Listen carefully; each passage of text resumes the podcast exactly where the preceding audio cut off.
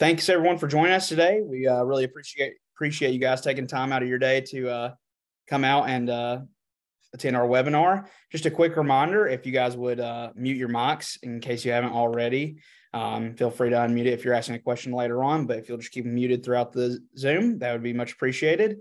Um, so yeah, today is a Teachable Tuesday webinar. Uh, it's about how to ad- advocate for yourself, presented by College Sport Communicators and our CSCU committee. Uh, thanks for enjoying this important session as we discuss empowering and raising your personal profile and brand as both a young professional or maybe a student assistant or intern, or maybe even you're just someone that's interested in kind of getting into the sports communications field. Um, I am Josh Lively, as has been announced. I'm a member of the CSCU committee. Uh, today, I will serve as the webinar moderator. Um, we have a great group that we're excited to talk about. But before we jump into that, we would just like to say another quick thank you to everyone for joining today's uh, CSC Professional Development and Continuing Education Series. Uh, we welcome any questions at any time. If you'll just toss those in the chat, we'll have several people mon- monitoring that, and uh, we'll be glad to take them as we have time, and then we'll try to get through them as we go throughout the the conversation, but then also a little bit on the back end as well. Uh, let's get things started with our three guest panelists today. I'll have them introduce themselves, uh, explain a little bit about their current role, and then how they arrived where they're at in the industry. We'll start with Dani, then we'll go with Jordan, and then Shelby. Hey guys, I'm Dani Gariglio. Uh, thank you everybody for joining us today. Really excited to be here. Um, I am currently in my third year uh, at Davidson College in North Carolina, just north of Charlotte. And I got my start in this industry as a student worker at the University of Rhode Island. So I was a student worker in their office for two years. And then I got my uh, first big girl job, I guess, in the business at Union College in upstate New York, which was a hybrid Division three school with Division one ice hockey. So I kind of got to see a little bit of both sides of those two divisions. Um, then from there, I went to Concordia University of Chicago in Illinois as a grad assistant, which was a Division three institution. And I finished up that grad assistantship right as COVID hit, um, and then was able to land at Davidson College for my first full time job in the summer of 2020. So I've been there three years now. I started off as the assistant director and then got promoted to associate director last summer. And I cover men, women's basketball, women's volleyball, women's lacrosse, um, and sort of oversee some of our social media content efforts there.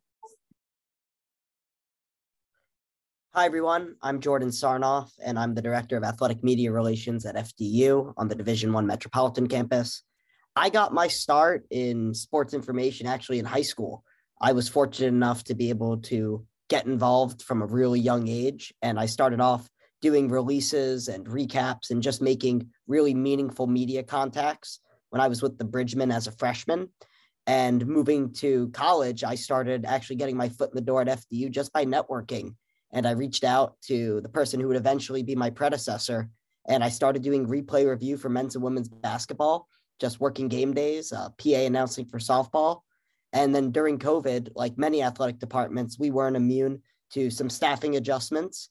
And when FDU made the pivot to only having one full timer in the role and really relying on graduate assistants, we were able to kind of work through some things and we're able to introduce a full-time director of creative services and then i was able to walk into the role as what was then uh, athletic communications manager and has changed a couple of times to reference my emphasis on media relations um, external facing earned efforts and obviously traditional sports information communication responsibilities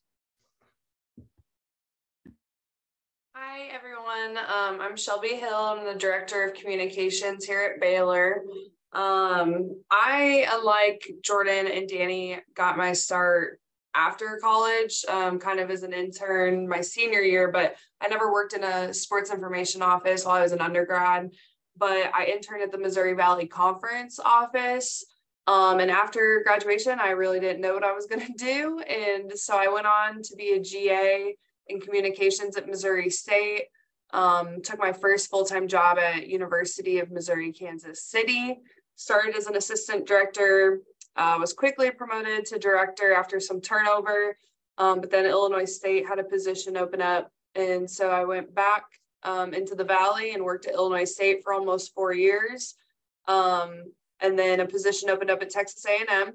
Uh, they called me and I went down um, to Texas. This would have been August of 24 or of 21 and was there for a little over a year. And Baylor called with a director position open. Um, and so here I work with our women's basketball program, women's tennis program, and then I oversee our student intern uh, staff. All right. Thank you all. Uh, everyone, we have an incredible uh, panel today. Obviously, uh, Jordan has a pretty good story, incredible. We'll get to hear about that a little bit. But then you also have Shelby and Dani, who are actually on the uh, inaugural uh, CSC 30 under 30 class that came out this past year. So we're in some really good company. It's a great panel. I think things we've talked about leading up to this is going to be really fun. I think you guys are going to enjoy it. We'll hop in. One thing is you'll see if you also put your uh, name, email, and the organization you're with, and if you're full time or if you're a student in the chat, it's a huge help to us as well let's go ahead and dive right in. So, obviously, today's uh, webinar is about how to advocate for yourself. And, you know, that's just such an important thing within our industry. But at the same time, I think a lot of people would probably describe it as being either scary or uncomfortable or maybe even kind of taboo in a way. Like, you just, when you're saying advocating, it goes a lot of ways. Like, sometimes, yes, it makes sense, but other times you're like, well, if I'm advocating for why I should get a raise, like, that's a really complicated thing to do. But I think it's important for us to all kind of realize there's a lot of easy tips and tricks you can do in order to kind of help benefit yourself and help do these little things without it being necessarily any of those things scary, uncomfortable, uh, or just feeling like it's not allowed. Um, and these things all go to any industry. It's not just exclusive to sports. And when we're saying advocating for yourself, you know, that could go uh, many different ways. That could be trying to pitch yourself during a job interview or with your cover letter.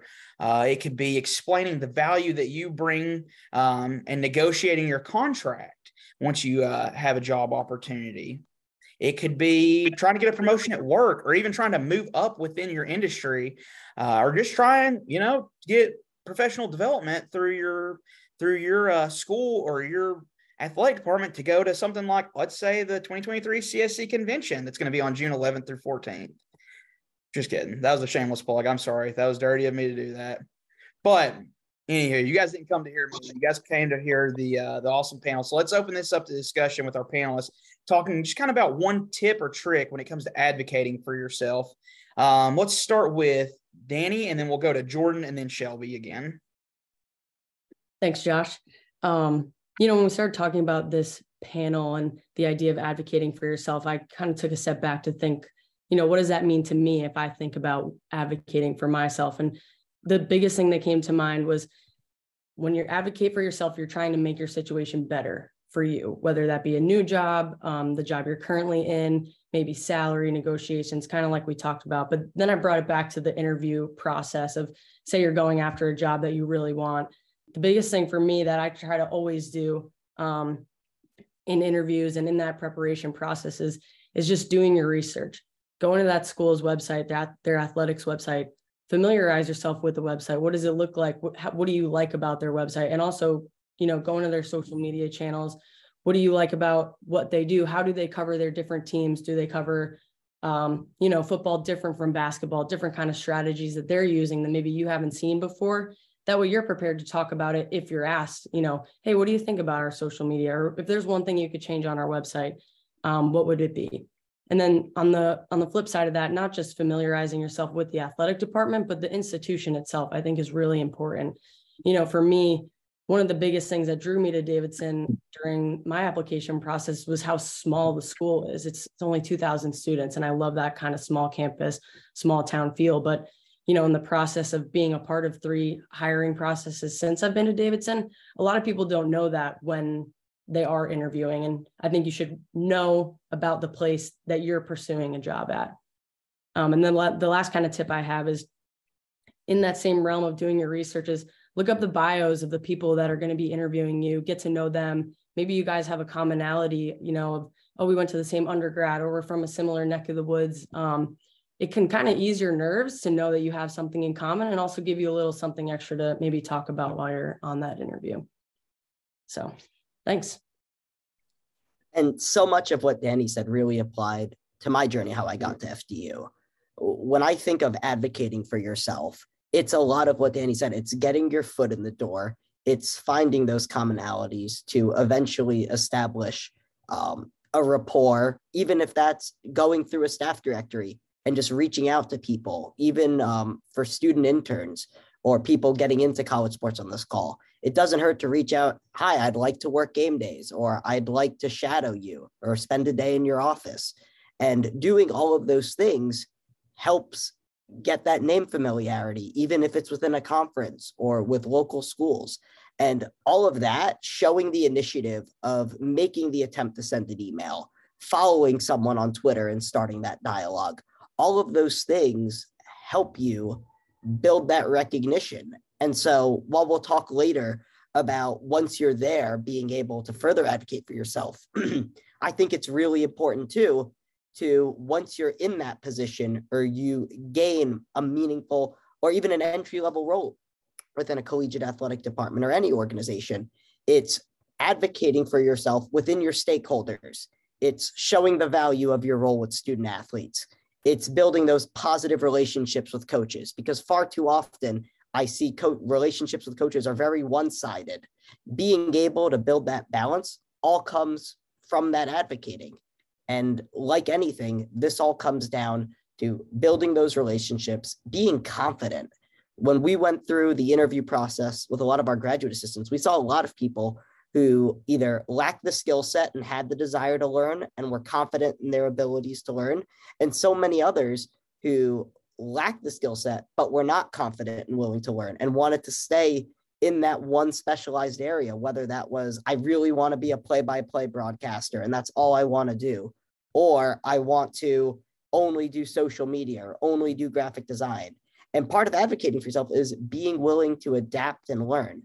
And I think that's really a high level 10,000 foot overview to just a couple of things to really make an impactful, not only interview, but relationship that could get you the second opportunity, third opportunity, and so on.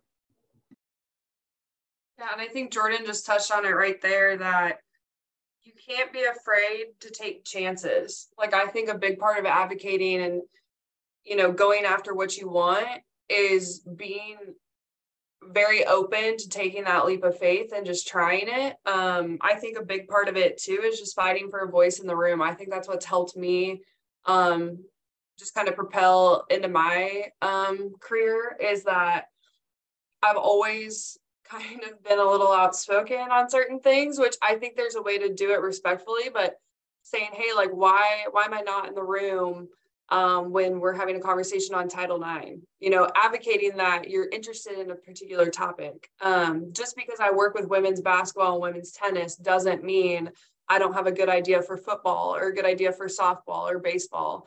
Um, I think it's just being well rounded and fighting for a voice in the room is a way that you can start advocating for yourself because the only person that can do that is you. Um, I think it's just super important to kind of look out for you um, first. And by doing that, you know, taking those risks, I always say um, that the most growth you have is when you're uncomfortable. So when you're getting comfortable in a situation, you're probably not growing a whole lot. And I think all of us as individuals um, have gotten to where we're we've been, and even you on the call, you know, you might not be where you want to be yet, but there's a lot of growth that happens when you're uncomfortable. And so not being afraid um, to go out of your comfort zone, I think is a, total way to kind of advocate for yourself. Thank you all for uh, answering that. I mean, we could really just stop there. I mean, I think that was good enough, right? No, I'm just kidding. One reminder if you'll toss your uh, questions into the chat, we'll try and get to those. Uh, we have plenty of time, and obviously, we want to answer a lot of your questions. We have a big group. So if you guys all ask questions, we'll try and get to many of them as possible. But if not, we'll kind of compile those and try and get those answered for you after the webinar as well. Um, one thing I like to always ask people as well when we're doing these is just tell me your favorite memory when you worked in sports. Uh, I always love to hear this and hear this story. So just real quick, uh, we'll go Shelby, Danny, and then Jordan. If you guys will just tell me your favorite memories. So I have a lot, and this question always trips me up because I think sometimes when we work in sports, we take things for granted. Like I think sometimes we just like do something or experience something, and we're like, wow, like that was really cool. Um, I would say some of my favorite though include working just like postseason events. I think it's so cool um, whether it's a conference tournament. Um, I have worked two Final Fours, so I've done volleyball Final Four and then just finished women's basketball Final Four, and that was the coolest experience that people would like kill to get a credential, and I'm just like hanging out and helping and like just to see it all come together i think that that's just really cool and again it builds that network um, that i didn't have before but i think postseason events are definitely my favorite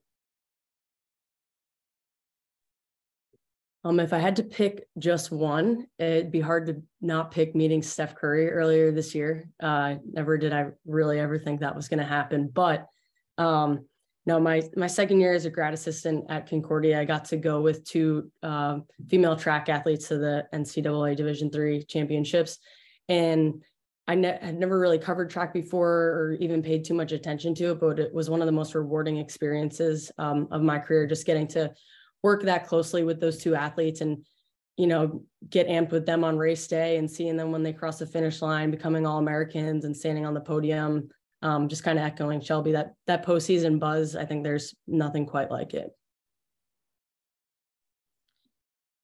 So i don't think i can say postseason as well because then that would that would match three out of three. But no i mean i don't um it's very cliche but i think every game is just as special as the first in this role, you're really able to take a step back and see what the efforts of your position do to make a in my case a division one athletic contest happen. But my favorite memory is even before our march madness run was my first game as the men's basketball sid i mean i was a sophomore in college and we were playing seton hall at prudential center nationally televised game and i'm a lifelong mets fan and two days before the game, I get an email from Gary Cohen, who's the longtime TV voice of the Mets. And he was the radio broadcaster on the contest. That moment of being able to provide him with information after being someone who's watched his work was incredibly fulfilling on personal, professional, everything in between. And so I think too, every game is also an opportunity to network. So my favorite memory is just meeting all these incredible people. Uh, no two games are alike, and I think you know every day something new happens and you make a new memory. But yeah, I would I would say my favorite one is that that Seton Hall game back in 2021. Awesome. We have a couple questions, so uh, we'll hop on in uh, to those real fast. First one is from Ethan Anderson. As someone in a large office of students and grads, what are some ways to stand out to superiors? Uh, Shelby, you want to take this one?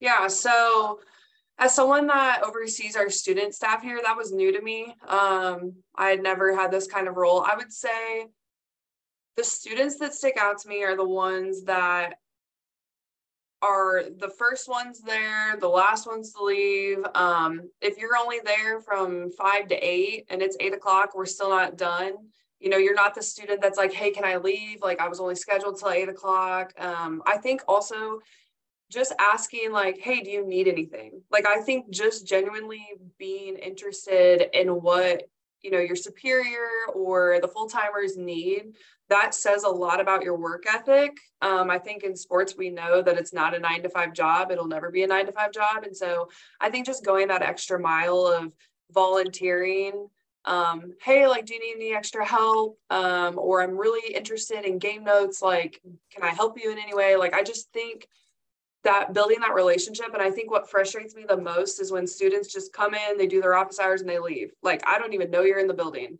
Um, and our building's really hard for me not to know you're in the building. So I think it's just being that extra um, set of hands uh, and not being, hey, I need you to do this, but it's, wow, I really like relying on Ethan because I know that he's willing to help and go the extra mile. I just think that that um, speaks volumes. Awesome. Uh, next one we'll feel is from Drew Smith. Is a grad assistantship necessary, or is it okay to search for an entry level full time position when just starting out? Uh, Dani, you want to take this one? Yeah, for sure. Um, I think it definitely depends on the individual. There, I don't think there's one blanket answer for everybody. Um, I know for me, when I had finished my first year at Union College, I was super overwhelmed and feel like I still had so much to learn that I wasn't quite ready for what a full time job would require of me. Um, and I kind of wanted to be in that role where I had the room and the space to grow and learn um, at that more entry level um, type of position. And on the other side of that too, you know, long term, I hope to get into administration one day. So I wanted to get a master's degree, and I was able to get my MBA while um, also feeling like I had a little bit more time to figure this industry out before getting into a full time job.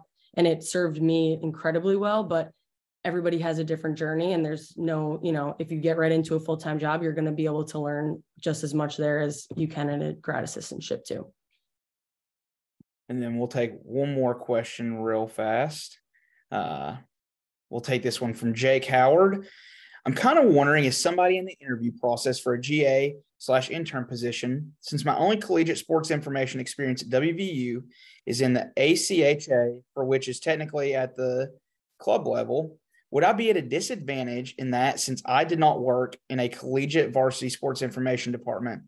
Something that keeps coming up is Photoshop slash InDesign. And I have experience in graphic design, but not Photoshop specifically.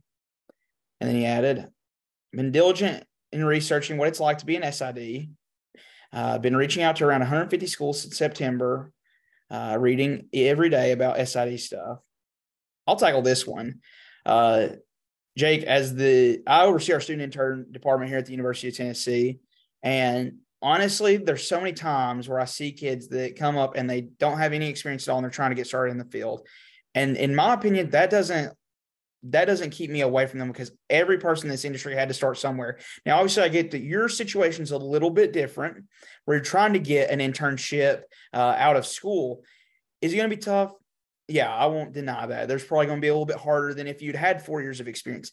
But at the same time, one of the biggest things to me is did you show the effort to try and get involved? Or did you just not do anything for four years? Did you just kind of avoid it? And now you're looking all of a sudden. And honestly, by reading your story, and I know you were on the same call we had back in the fall. So, like, yeah, you have like put in the effort again, it's going to be a little tough. You're you're not wrong. You probably will have to like fight for yourself a little bit more, but this is the perfect thing. Advocate for yourself. You've been trying to get involved. You've been going to these webinars, uh, becoming educated on more of what you would do on a daily basis. And if I'm not mistaken, I think you also have some writing experience um, at West Virginia. I may be wrong, but I feel like you said that in the fall. So you've you've kind of put yourself forward. You student newspaper, boom. So you have been active. And so, like, I think that benefits you as opposed to if you were just trying to get involved with no experience, you haven't put in effort, you've not shown this initiative. I think that will go a long ways in helping you. So, I hope that answers your question. So, let's move on. Jordan touched on the importance of networking and how those connections can kind of uh, end up being a great way to bolster yourself down the road. And that really kind of ties in well with the next two areas I want to touch on. And again, I'm going to give a shameless plug to CSC and the awards committee with these two. Uh, as I've already mentioned, two thirds of our panel is made up by members of the inaugural CSC 30 under 30 class. Uh, this is an award that features the top up and coming superstars in our industry. Dani and Shelby are both very deserving. They've been awesome. You already heard a little bit about their story, and I think by now we've kind of realized they're uh, well educated in the industry. But they had to be nominated for that award by someone else, meaning that those two, along with the other 28 individuals, uh, left left such a lasting impact on someone in this industry uh, that that person went out of their way to nominate these people for this award. Uh, now, Dani and Shelby probably hate that I'm even putting them on the spot like this again, uh, but I would like for them to talk about what that meant for them to be recognized and also how that can be used as leverage when advocating for themselves. Uh, we'll start with Shelby and then go Dani. Yeah, well, for starters, was not expecting it. Um, I am pushing the 30 envelope, so that was kind of nice. Um, but no, I mean, the whole reason I do what I do is because I want to make an impact on others. Like I want to make an impact with student athletes. I want to make an impact with coaches. I want to make an impact in the community I'm serving. Like I'm very much a servant leader. Um, I put everybody before myself. And so for somebody to recognize that I've made an impact on them was unbelievable. Like I even I emailed with Dani. This is how I met Dani. So like full circle moment. um, that's how I met Dani. Dani's like, hey, you got this award. I need a write up. I was like, what the heck? Like, this is so cool. Um, and so that kind of started my connection with Dani, which was awesome because through this program, like, she's helping lead the committee on this. Somebody nominated her, which is great. Um, and so I think just like it really showed that my hard work was paying off. Um, I think we put in a lot of hours and a lot of effort. And we talk about, you know, eh, when you're young, like you're trying to um, just make a name for yourself, right? And so I think that that really showed that. And then the award came out a month after I started at Baylor. And so I think not that I needed proof that I was fit for the job here, but I think that that just elevated it so much more to say, hey, like we did make the right hire. Um, you know, I think that goes, it's nominating your peers. Like I think it's one of those things to be nominated, but also giving shout outs to your peers, I think is huge um, and just really helping each other because I think we work in such a thankless industry. So in order, you know, to win the 30 under 30 was awesome, but I've got to thank every person that helped me get to this um, spot. So definitely it was unexpected, but um, it really is one of the highlights probably in my career. Yeah, I would have to echo um, pretty much everything that Shelby said. You know, we work in this industry to write the headlines, not make headlines. Um, and to my committee kind of oversaw and sort of created this award for COSIDA. And, you know, I, I didn't tell anybody in my office about it that it was happening. And I just kind of kept my head down. Um, but to then have my name end up on the list was one of the most like validating feelings in my career. And, you know, I the reason I do this is because I love the relationships with people and working with student athletes and coaches and you know the people in my office and um, it was just one of the most rewarding feelings um, in a really rewarding career overall. Um, but in terms of leverage, I think it's a really cool piece of a physical evidence that the body of work that you know Shelby and I and those 20 other people have created is making a difference and making an impact on people and you know, I think it's one thing to say, I've done all this stuff, but it's another to say other people have noticed that I did this too. Um, and, you know, I think if I find myself in a situation where I'm sort of looking to advocate for myself maybe this summer, then it's definitely something that I'm going to try and use because we worked hard to earn this and we should try and have it help us out. Awesome. I see you guys' questions. We'll come back to those here in a second. I just want to continue on with this trend for a brief second. Uh, continuing the praise of our individuals on the panel and their work. I mean, I'm sure most of us know, but we have the man, the myth, the legend, Jordan Sarnoff of March Madness fame with us. Uh, I just want to take a moment and talk about how awesome that coverage was. I know there was a lot of chatter on both sides of it, and I see it both ways, but I mean, how cool was it to be able to see one of our own recognize during the biggest collegiate uh, sporting event of the year and one of the biggest in the world every year. I mean, that was that was really awesome. And so I just want to say that the future is bright for Jordan, and it's been a pleasure to have him with us today. Uh, to my second point for awards, I want to open this up for any of our panelists. How important is it for us as college sport communicators to nominate ourselves for yearly awards that spotlight our work? Uh, what benefits are there to keeping your bio up to date on the website? Uh, how many of us as SIDs, or sorry, excuse me, I mean, most of us when we're SIDs, we kind of get hung up on the fact that that's one of our main functions, and we do that for our teams. But yet, often we kind of neglect to do it for ourselves. Um, even for me during CSC Appreciation Week, sometimes I feel like it's just hard to recognize myself. I don't. I just want to stay behind the scenes, but there's value to that. How can we utilize these avenues and opportunities to just be beneficial and advocating for ourselves just by doing the things we already do for our programs? And I'll open that up to any of y'all.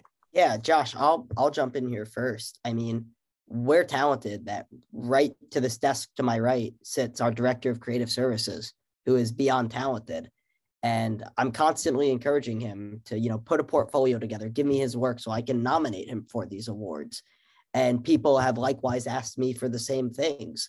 And I think it's incredibly important to almost like what Dani said, yes, the primary function of our job is to write the headlines, not make them. But at the same time, within our industry, within our community, we should champion and celebrate our work. I mean, we're fortunate enough that we're able to touch the lives of so many student athletes across so many walks of life and also tell the stories of our institutions, of our departments, some of whom have hundreds of years of rich athletic tradition. And so being able to advocate for yourself in the sense of receiving that external, I guess, stamp of approval on your work, making a 30 under 30 list, being recognized by Front Office Sports or Sports Business Journal. All of these things can only help you in the long run. And I would never interpret that as somebody boasting about themselves or being a self promoter.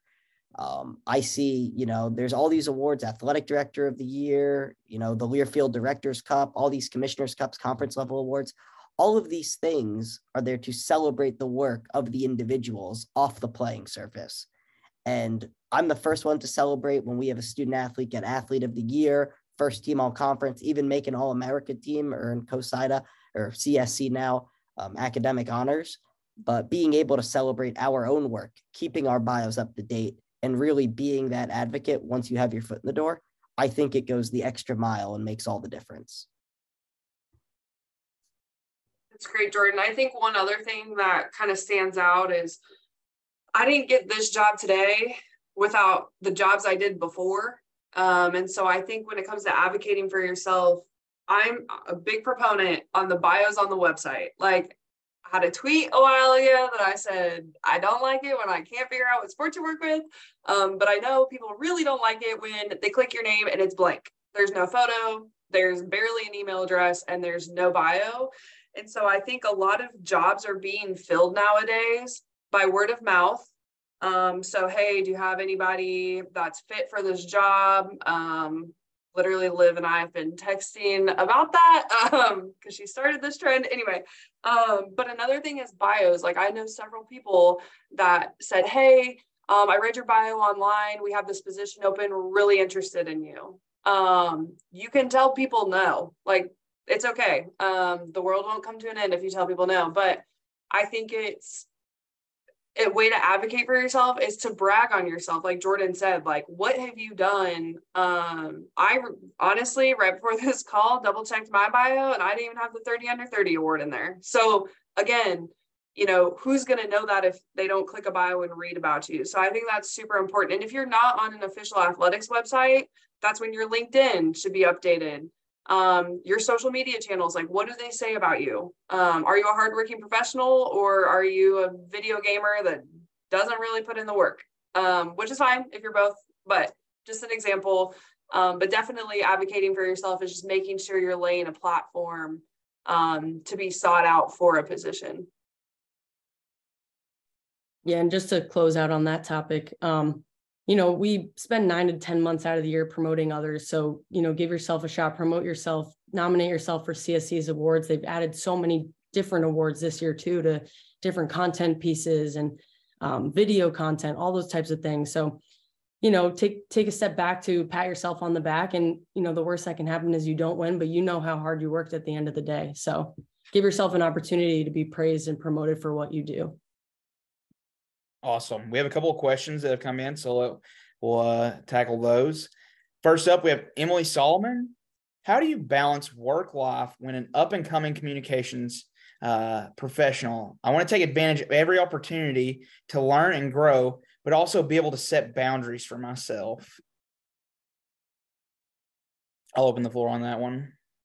I can start um, as somebody that never used to set boundaries this was the most important thing I've done in the last three or four years. I think when you're young, um, obviously it's super important to take advantage of every opportunity, but also knowing what's your tipping point. Like, at what point are you no longer effective? Because I think what happens is we're like, I want to do this and I want to try this and I want to try this, but you're only giving every opportunity a little bit of you. Um, and so, how can you really get the best experience, but then um, kind of build on that without being able to pour into everything completely. And so I think for me, it's finding something I like to do outside of work.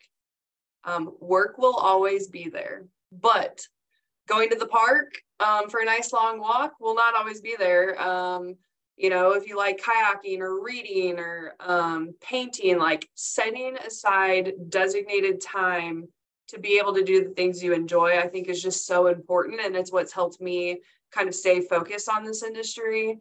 Um, burnout's real. We can't, you know, avoid that. But I think it's it's truly finding what you're passionate about outside of work. And just to piggyback off what Shelby said, it within your boundaries, you know, making that time to go to the park, go see a movie, go see a game leisurely if that interests you. I think there's also an opportunity to, at least in our area here in northern New Jersey, right outside of New York City, there's a lot of freelance opportunities to go work a game. So within that, I mean, there's no harm to setting aside two hours to go work a game for somebody else. You don't know who else is on that table crew or working that game day staff. Um, it's another chance to meet people and further your skill set. I mean, I see a lot of GAs who are applying now, and I'm involved in the interview process, who list out schools that they freelance for. And it's interesting to me because it's more people that I can reference and check back with later as we move down that process. But still, definitely make time for yourself, but at the same time, see some of those external opportunities aside from that main position or internship that you're seeking. Awesome. And I'll kind of add one more thing to that. When you're a student in GA, having done both and also having sport responsibilities at that time, I mean, you really won't be busier after graduation and for a long time until you're in like an administrator role or you're running your own office. But when you're in that role, it is really hard to kind of manage your work life balance because you're also balancing school um, in addition to all that. And for some people, they're also balancing a full time job to make money in addition to interning while in school. So I want to say, like, it is, it can be hard early on, and you're going to have to tackle some of that and face some of that. But as you go, in my in my opinion, I felt like it got a little bit easier after I got out of grad school because I wasn't spending as much time on trying to prep for exams, uh, create a presentation, write a paper, um, do a project. I I kind of got relieved of those things, and that almost turned into more of my free time. But yeah, obviously, work life balance is a huge deal in this industry, and it's something to definitely uh, pay attention to. For our next question, uh, we'll go back to Jake. To those people who moved from their undergrad to a different place for their first GA or internship, how was that adjustment for you from a social standpoint? I went to community college, so it just feels like I'm starting over again if I go somewhere else. For the first time in two years, especially as I didn't really uh, feel in place until this year. I'm somewhat of an introvert, so making an adjustment like this doesn't become easy to me. And it's kind of worrying me as I only finally felt comfortable this year. If anybody who went through that could give me advice, it'd be extremely helpful. I can start um, on that topic and can definitely relate. You know, it's not the easiest thing to move around from city to city every year or two. Um, and when I first, you know, I was a student athlete for four years, and I when I went to Union, I was dealing with like grieving this athlete part of my life while also being in this part of New York where I'd never been and I didn't know anybody. Um, but trying to force yourself to get involved in things, even if it makes you uncomfortable, like Shelby said, putting yourself out there, pushing, you know, your comfort zone. Maybe you join a soccer league or go to try and gather like younger coworkers and go to trivia because you're all kind of in that similar boat of you're away from your family and your friends. Maybe they're some of them are local, but maybe they know people too. Just kind of trying to put yourself out there, even though it's hard. Like making friends in adult life is one of the hardest things that nobody tells you about. So give yourself grace that it is hard to find a social life once you leave college and grad school. But put yourself out there and give yourself the opportunity to meet people. And even if that that's walking down the hallway to the person next door and just introducing yourself and asking if they want to go grab lunch grab a coffee um, just trying to put yourself out there. I think to Dani's point um, the most important thing i have to add to that don't talk about work when you're at lunch or getting coffee or going to trivia. Like i think that's a it goes back to that work life balance is how can you have balance if you're talking about work in your life? And so I think the best way to kind of meet people too is like, okay, I'm going to go grab coffee with Dani. She's in the office down the hallway. Um, love her vibe. Like, I just think we get along. And we don't talk, you know, I ask her, like, hey, where are you from? How'd you get here? Um, tell me about your career path. Like, those are very simple starting questions to kind of help connect Um, and it goes back to checking bios on the website. You know, if I get a job at Baylor and I know that somebody else is from Illinois, like that's a cool connection. Now I want to go learn more about that person. It gives us something to talk about, and it's not a forced conversation, it's just a personal conversation. Um, and starting out in smaller settings, I think helps bring people out of their shells. Um, believe it or not, I used to be a huge introvert and now I'm the total opposite. So I think it's just starting small and not trying to overwhelm yourself, but building those connections outside of work helps. Awesome. Uh, next question we have Brianna Levine. Does anyone have advice on becoming efficient in Adobe Creative Suite? I'm a social media intern at LSU, and that is one area I want to improve in. I'll kind of tackle this one briefly, and if any of you guys other want to hop on and say anything about it, feel free to. Honestly, for me with design InDesign, I've learned so much every year. I started as a freshman, and now I am almost 10 years into the industry, and I feel like I learned something new that is super valuable and helps benefit what I'm doing, whether it's building out game notes, uh, trying to create a, a small graphic or a newsletter or something.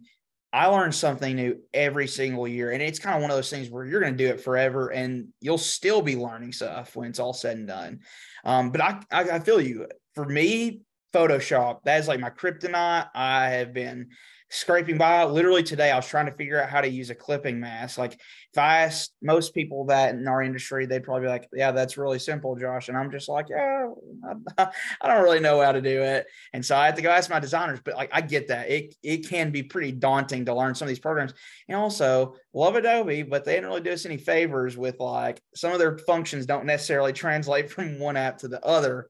But yeah, I mean, there's a lot of resources. I saw uh, Texas announced or said uh, sent you a link to YouTube that can be helpful. I've Googled plenty of stuff and YouTube, plenty of videos and how to trials.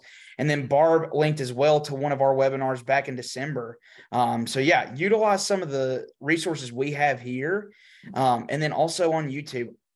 Most people are probably asking the same questions. Uh, and at a place like LSU, you guys probably have a good uh, core to work around go to the professionals who use those uh, applications every day. They they could be super valuable in helping learn. And i i get it. It can be a little tough to go up and ask some of those people during the day while they're working for help. But at the same time i think most people in this industry are always super willing to help. So don't ever be afraid and feel like you can't go ask someone for help uh, when learning. If any of y'all want to answer feel free to or if you think i did a great job. Yeah no josh josh did a great job. I mean the only thing i'd add is i think it's underrated how valuable YouTube is as a tool. I mean, I was fortunate enough that my high school had a pretty robust suite of Adobe products. We had access to everything. And so once COVID happened, I was working in the athletic department at the high school, and it was the spring of my senior year. And I knew I was going to FDU. I knew I was going to be working with FDU, and an opportunity opened up to start generating content, you know, trying to keep your stakeholders engaged when there were no sports happening.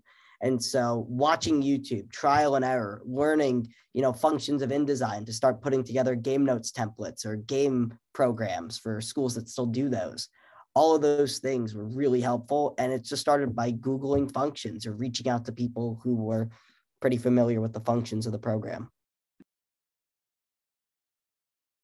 Awesome. All right, y'all. Well, we got about 15 minutes left, and I'm gonna kind of try and wrap this up. But uh the last area I really want to touch on for tonight is reaching for what you want. You know, everyone in this industry has goals, uh, and there's a path to get where you want to go. One of the biggest things that can help you uh, on your journey is, you guessed it, advocating for yourself. Let's end tonight by each panelist talking about kind of the importance of finding mentors and having certain people to lean on when trying to move up within the industry, whether it's pursuing a higher job, like say maybe a head of your office or a head of external role, or maybe it's you want to assume responsibilities as a sport admin. You know, there are steps and actions that you can take to help set yourself up for success. And I just want to have our panelists kind of talk about that briefly. Uh, Jordan, let's start with you since I mean you are running an office and you're kind of knee deep in that, and then we'll go Dani and Shelby. Yeah. So, like Josh said, I mean, I'm in the really unique position of I'm a junior in college, yet I run our athletic communications office. And so the way I got to this spot was putting the bug in our associate AD for externals ear of when the opening happened, saying, I'd really like a shot. Even, I mean, the position has the rank of assistant AD here. You know, I'd love to learn more about the budgeting process. I'd really like to see more of the facilities and operations side, or even I'd really like to learn about sport administration. You know, so many athletic directors now that I've come into contact with had sports information experience at some part in their careers. So if that's something you aspire to do, stay in contact with them. You never know when they're going to need to hire an SID or a communications professional. And when that's fresh in their minds, it helps you to build those connections. And when we were going through our process here, I think the concept for somebody, I was finishing my freshman year when the opening happened. And I think the concept was almost laughable to a lot of people. And when we really sat down and I was given, I could tell this story now, I was given 72 hours to formulate a plan, to structure the office in an appropriate way, that everything that needed to get done was going to get done, and that I was still able to manage my student responsibilities, maintain some resemblance of a social life, and also deliver a really well-rounded external facing communications approach fitting for a division one athletic department in the largest media market in the world. And being able to do that really helped me obviously set up the next stages of my career whether that's staying at fdu whether that's moving on i think by me just having those conversations which are uncomfortable because it's basically you know begging for a position hey i really want to do this hey, I know we just interviewed three people today for this role that, you know, are fully graduated with master's degrees with five years experience, but I'd really like a shot.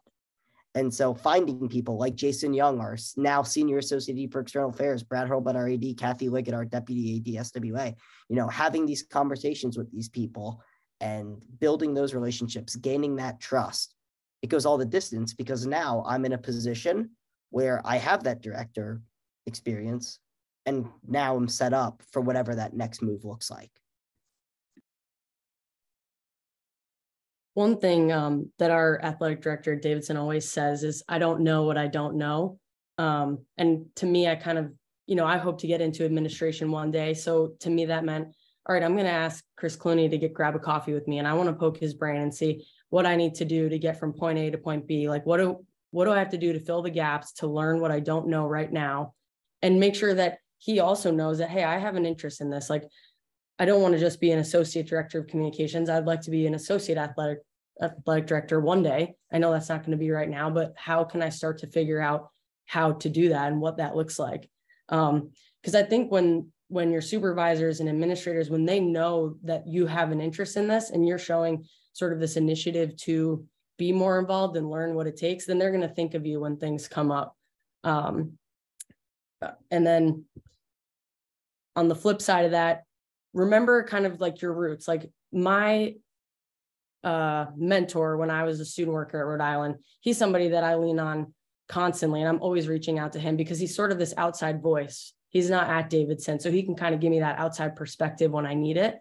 Um, so don't be afraid to connect with people who aren't at your institution or you you used to work for, you hope to work for one day, and just kind of constantly try and make those connections I think for me, um, it's just remembering that your circle doesn't have to be just SIDs or it doesn't just have to be creatives. Um, building the network, but building it with people in parts of the industry you're interested in. Um, I think that's super important. Um, and also just sharing your goals with the right people. Like both Jordan and Dani touched on this, but who are you telling your goals to? Is it somebody who's going to help you in five, six, seven years? Is it somebody that can only help you for a week? Um, but I think it's really just being vulnerable and sharing those goals. And I always remember, like, it, even with any relationship, it's quality over quantity. So, are you telling your goals to a lot of people and you're kind of being um, just out there, like, hey, I want to do this and I'm going to do this? Or are you sharing it with the right people, knowing that they're going to have your best interests in mind. I think that's super important too. And I've gotten the opportunities I've gotten because of the trust I've built with people and mentors and people in the industry. Um, and I think it's, you know, sometimes it might come across of like, well, how do I maintain these relationships? Genuine, authentic relationships in this industry will maintain themselves. Um, I think people can tell when others are being genuine. Um, there's people that I haven't talked to in three or four years, but I know that if something down the road came up, I could call a large handful of people um, and just talk to them. And so I think it's just important to be authentic when forming relationships. Not every relationship's going to work out, and that's okay. Um, but I think it's the genuineness and the motive behind those relationships that will last. Awesome. One last call for questions. If you have any, if you guys will toss those in the chat, uh, we'll try and get to those. If not, I mean, I just want to say again, guys, really, what an awesome panel tonight. Uh, Dani, Jordan, Shelby have all been really great, gave some really good insight into this area. And again, I want to emphasize this is a really important area. You can be benefited by advocating for yourself, and it's not necessarily as scary as you think, but you do kind of have to take the steps to do it. Be a little prepared. Um, be in touch with those who can help you, whether it's a mentor or someone who's done the job already when, and trying to attain a certain position. You know, have those people in your life and set yourself up for success by doing these various opportunities. Um, that just goes such a long, long way. Uh, and then one thing, as Lori just put in the chat, uh, the CSCU virtual camp is June 1st and 2nd. Be sure to check out the details on that on our website, collegesportcommunicators.com, uh, and register. It's totally free. Uh, we have a good slate for those two days. We're really excited about. We're working hard. Uh, we think a lot of you guys will really enjoy it, and that's not just for anybody that's uh, in college. It can be for those who are, you know, young professionals or just getting started in the industry. Um, definitely, definitely check that out. But if we don't have any other questions, I will wrap us up and we'll call it a night. Uh, I do one more plug. Quick. Okay, yeah, yeah.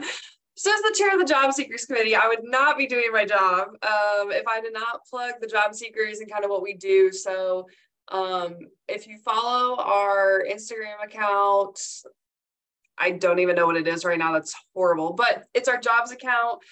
Um, but we'll constantly post different um, transactions that we've got job postings that are coming up on the CSC career website, uh, but constantly be checking those. We also offer resume review um, throughout the entire year. So if you email us your resume, we'll take a look at it. Um, you know, there's just opportunities to network. There's opportunities to get better. Like I'm constantly trying to get better. Um, I don't have all the right answers, but I bet I could find somebody that might have the answers for you. So definitely be on the lookout for that. And also, Dani and I are partnering up at CSC convention this summer um, to host an event as well. Um, that helps you know get young professionals like you guys um, in the room with some more experienced professionals that are job holders um, but job seekers just like you guys so definitely be on the lookout for that too but sorry josh had to do that no i totally for it all right, y'all, let's wrap this up. Uh, one thing we'd like to give a big thanks to our presenters again today for their discussion, their insights. Uh, we encourage everyone to check out our website, collegesportscommunicator.com, for updated information, what's on tap for CSC continuing education throughout the rest of this spring, and then also what's happening at our June hashtag CSC Unite 23 convention in Orlando. Uh, in May, look for our webinar on strategies and how to's in producing your own broadcast and building your broadcast team. That'll be a really good one. Uh, a reminder that if you're interested in attending our June convention, taking place June 11th through 14th at the World Center Marriott in Orlando, our early bird registration actually closes this Friday, uh, April 14th. You definitely want to jump on that and get the best rates possible. And then also, we still have rooms left in our uh, CSC hotel room block too. So you can find all that information and more on the CSC website uh, collegesportscommunicators.com. Thanks to all who have already registered, and we hope to see you guys there. Again, thank you all so much for being here today. Thank you for our panelists. Really appreciate y'all. Y'all have a good night.